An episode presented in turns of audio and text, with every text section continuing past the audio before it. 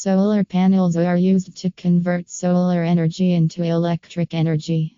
Solar panels are eco friendly, it didn't produce any harmful gases. A single solar cell isn't going to produce any current, but a sequence of solar cells produces enough power for storing electricity. The individual solar cells are connected to make a module to increase current. A group of modules creates a solar panel.